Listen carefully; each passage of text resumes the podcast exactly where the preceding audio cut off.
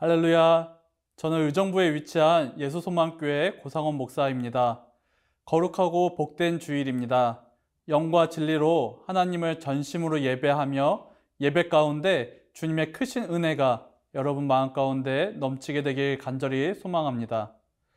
하나님의 말씀인 성경을 읽다 보면 가끔씩은 지루하게 느껴지거나 이해가 잘 안 되는 부분들이 있습니다. 아마 오늘 읽게 될 본문의 말씀이 그렇게 느껴지는 분들이 많을 겁니다. 대표적인 예가 바로 족보입니다. 누가 누구를 낳고 누구의 아들은 누구라는 소개가 이어지는 말씀이죠. 발음하기도 어려운 사람들의 이름을 왜 읽어야 하며 이 사람들의 이름을 왜 묵상해야 하나 싶기도 할 겁니다. 그러나 성경은 아무 이유 없이 족보를 기록하고 있지 않습니다. 왜 여기에 누군가의 족보 이야기가 담겨 있는지 정확히 파헤쳐 봐야 합니다. 이 이유를 깨닫게 될 때 숨은 보화를 발견한 것과 같은 굉장한 기쁨과 은혜가 임하게 될 것입니다. 오늘 하나님께서 우리에게 주신 생명의 말씀은 출애굽기 6장 14절에서 30절까지 말씀입니다. 출애굽기 6장 14절에서 30절 말씀입니다. 그들의 조상을 따라 집의 어른은 이러하니라. 이스라엘의 장자 루벤의 아들은 한옥과 발루와 헤스론과 갈미니 이들은 루벤의 족장이요 시므온의 아들들은 여무엘과 야민과 오핫과 야긴과 소할과 가난 여인의 아들 사울이니 이들은 시므온의 가족이요 레위의 아들들의 이름은 그들의 족보대로 이러하니 게르손과 고핫과 무라리요 레위의 나이는 137세였으며 게르손의 아들들은 그들의 가족대로 림니와 시무이요 고핫의 아들들은 아므람과 이스할과 헤브론과 우시엘이요 고핫의 나이는 133세였으며 무라리의 아들들은 마흘리와 무시니 이들은 그들의 족보대로 레위의 족장이요 아므람은 그들의 아버지의 누이 요게벳을 아내로 맞이하였고 그는 아론과 모세를 낳았으며 아므람의 나이는 137세였으며 이스할의 아들들은 고라와 네벡과 시그리요 우시엘의 아들들은 미사엘과 엘사반과 시드리요 아론은 암미나답의 딸 나손의 누이 엘리세바를 아내로 맞이하였고 그는 나답과 아비후와 엘라살과 이다마를 낳았으며 고라의 아들들은 아실과 엘가나와 아비아사비니 이들은 고라 사람의 족장이요. 아론의 아들 엘라살은 부디엘의 딸 중에서 아내를 맞이하였고 그는 비느하스를 낳았으니 이들은 레위 사람의 조상을 따라 가족의 어른들이라. 이스라엘 자손을 그들의 군대대로 애굽 땅에서 인도하라 하신 여호와의 명령을 받은 자는 이 아론과 모세요. 애굽 왕 바로에게 이스라엘 자손을 애굽에서 내보내라 말한 사람도 이 모세와 아론이었더라. 여호와께서 애굽 땅에서 모세에게 말씀하시던 날에 여호와께서 모세에게 말씀하여 이르시되 나는 여호와라. 내가 네게 이르는 바를 너는 애굽왕 바로에게 다 말하라 모세가 여호와 앞에서 아뢰되 나는 입이 둔한 자이오니 바로가 어찌 나의 말을 들으리까 오늘 본문의 말씀의 대부분은 족보의 내용으로 담고 있습니다. 이름들이 나열되면 어렵다고 먼저 느낄 수 있지만 정리를 해서 보면 어렵지 않습니다. 이 족보에서 누가 중심이 되는지 잘 파악해야 합니다. 이스라엘로 이름을 바꾼 야곱의 아들 중 첫째, 둘째, 그리고 셋째인 르우벤, 시므온, 그리고 레위를 봐야 합니다. 14절은 르우벤과 그의 아들이 소개됩니다. 15절은 시므온과 그의 아들들이 소개됩니다. 그리고 16절은 레위의 아들들이 소개됩니다. 그런데 르우벤과 시므온과는 달리 레위의 아들들은 그들의 아들까지도 이어서 소개가 됩니다. 그리고 25절에는 아론의 아들 엘르아살은 비느하스를 낳았다고 설명하며 족보 이야기가 마무리됩니다. 쉽게 이해하면서 중요하게 봐야 하는 부분은 모세와 아론이 레이 자손이구나 이것을 기억하면 됩니다. 그렇다고 우리가 이 족보의 의미를 오해해서는 안 됩니다. 역시 하나님도 결국에는 집안을 따지시고 금수저 가문의 사람을 택하여 쓰시는구나 이렇게 오해하면 안 됩니다. 오늘 족보에 소개된 사람들은 그들 스스로 자격이 되고 능력이 되는 그러한 특별한 사람들이 아닙니다. 창세기 35장 22절에 르우벤은 아버지의 첩과 동침한 이야기가 기록됩니다. 역대상에서는 그래서 장자권이 요셉에게로 넘어갔다고 기록합니다. 시므온과 레이는 누이 디나가 부끄러운 일을 당해서 복수를 했지만 야곱은 그들의 난폭함과 잔인함을 비난하였습니다. 시므온의 아들 사울의 어머니는 가나안 여인이었습니다. 아므람은 아버지의 누이, 즉 자신의 고모를 아내로 맞이하였습니다. 21절과 24절에 나오는 고라는 나중에 모세에게 반역을 일으켰던 사람입니다. 하나씩 따지고 보자면 다들 흠입는 사람들이었습니다. 그러나 하나님께서는 이러한 사람들을 통해서도 역사하신다는 겁니다. 이것이 은혜입니다. 모세와 아론은 훌륭한 가문에서 태어났고 자격이 다 갖추어졌기에 차출된 그런 사람이 아니라 하나님의 은혜로 택함받은 사람입니다. 모세와 아론은 넘치는 하나님의 은혜를 입은 것입니다.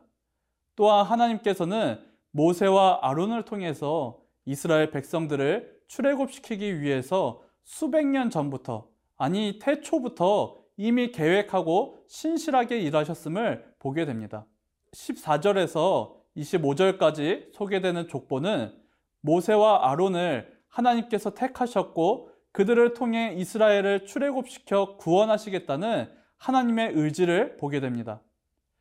오늘 족보에는 육신의 족보가 소개되었지만 말씀을 읽는 저와 여러분에게는 영적인 족보로 마음의 묵상이 되길 소망합니다. 저와 여러분이 예수님을 어떻게 만나고 하나님의 말씀을 어떻게 볼 수 있게 된 것일까요?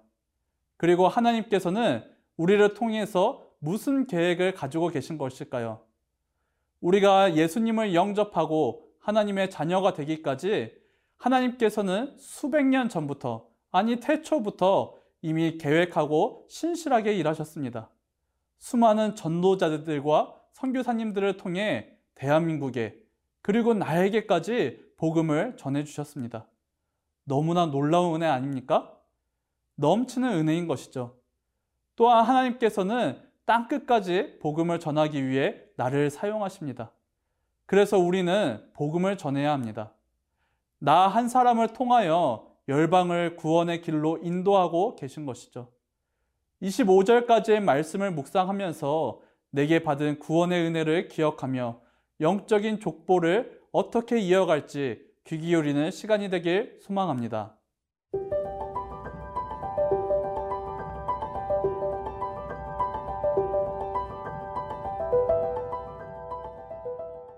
26절과 27절의 말씀을 함께 읽어보겠습니다.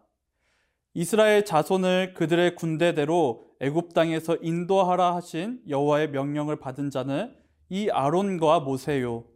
애굽 왕 바로에게 이스라엘 자손을 애굽에서 내보내라 말한 사람도 이 모세와 아론이었더라. 아멘. 26절과 27절의 말씀은 모세와 아론이 하나님의 명령을 받은 자이며 바로에게 가서 하나님의 말씀을 전할 자라고 정확하게 알려주시는 말씀입니다. 29절에서는 한 번 더 강조하십니다. 너는 가서 바로에게 다 전하라고 말씀하십니다. 모세가 할 일은 어찌 보면 너무 간단한 일입니다. 하나님께서 하신 말씀을 그냥 전하기만 하면 됩니다. 족보를 통해서도 봤지만 하나님께서는 수대 전부터 계획하셨고 모세와 아론이 명령을 받은 자였고 하나님의 말씀을 전하기만 하면 됐습니다. 그러나 모세는 여전히 걱정하고 염려합니다. 하나님의 언약보다는 눈에 보이는 것들이 더 크게 다가오고 있습니다.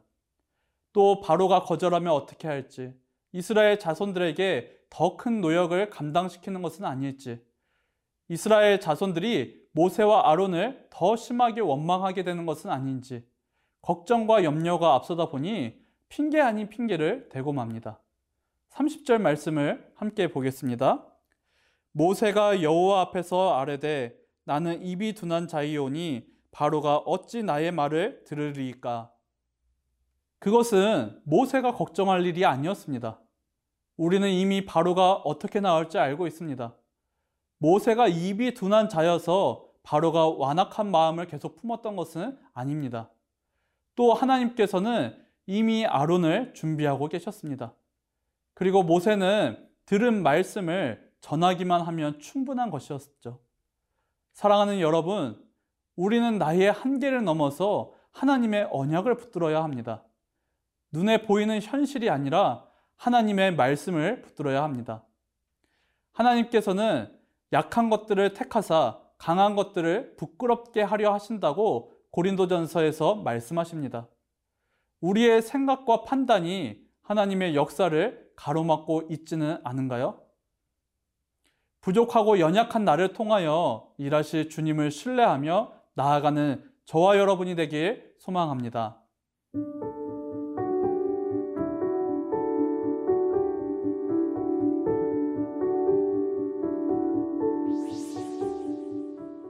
사랑해 주님, 나를 사랑하사 나에게까지 복음이 전해지게 하시고 구원의 은혜를 허락하신 주님께 감사드립니다.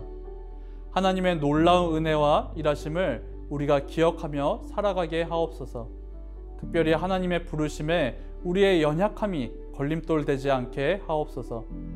주님께서 부르실 때 아멘으로 화답하며 순종의 길을 걸어가는 오늘 하루가 되게 하옵소서. 예수 그리스도의 이름으로 기도합니다. 아멘.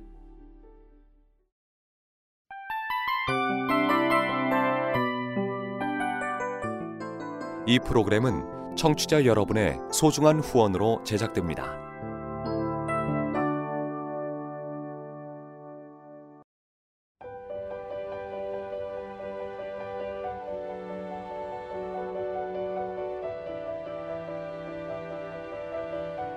세상에는 수많은 교회들이 있지만 더 깊이 있는 말씀 강해를 찾기 위해 크기로만 교회를 선정하지 않습니다. 보다 좋은 영적 콘텐츠를 더 많이 나누기 위해 방송비를 받지 않습니다. 1년 365일 복음만 전하고 싶어서 우리는 광고를 하지 않습니다. 온누리의 복음을 땅끝까지 CGN TV와 함께 땅끝 선교사가 되주세요.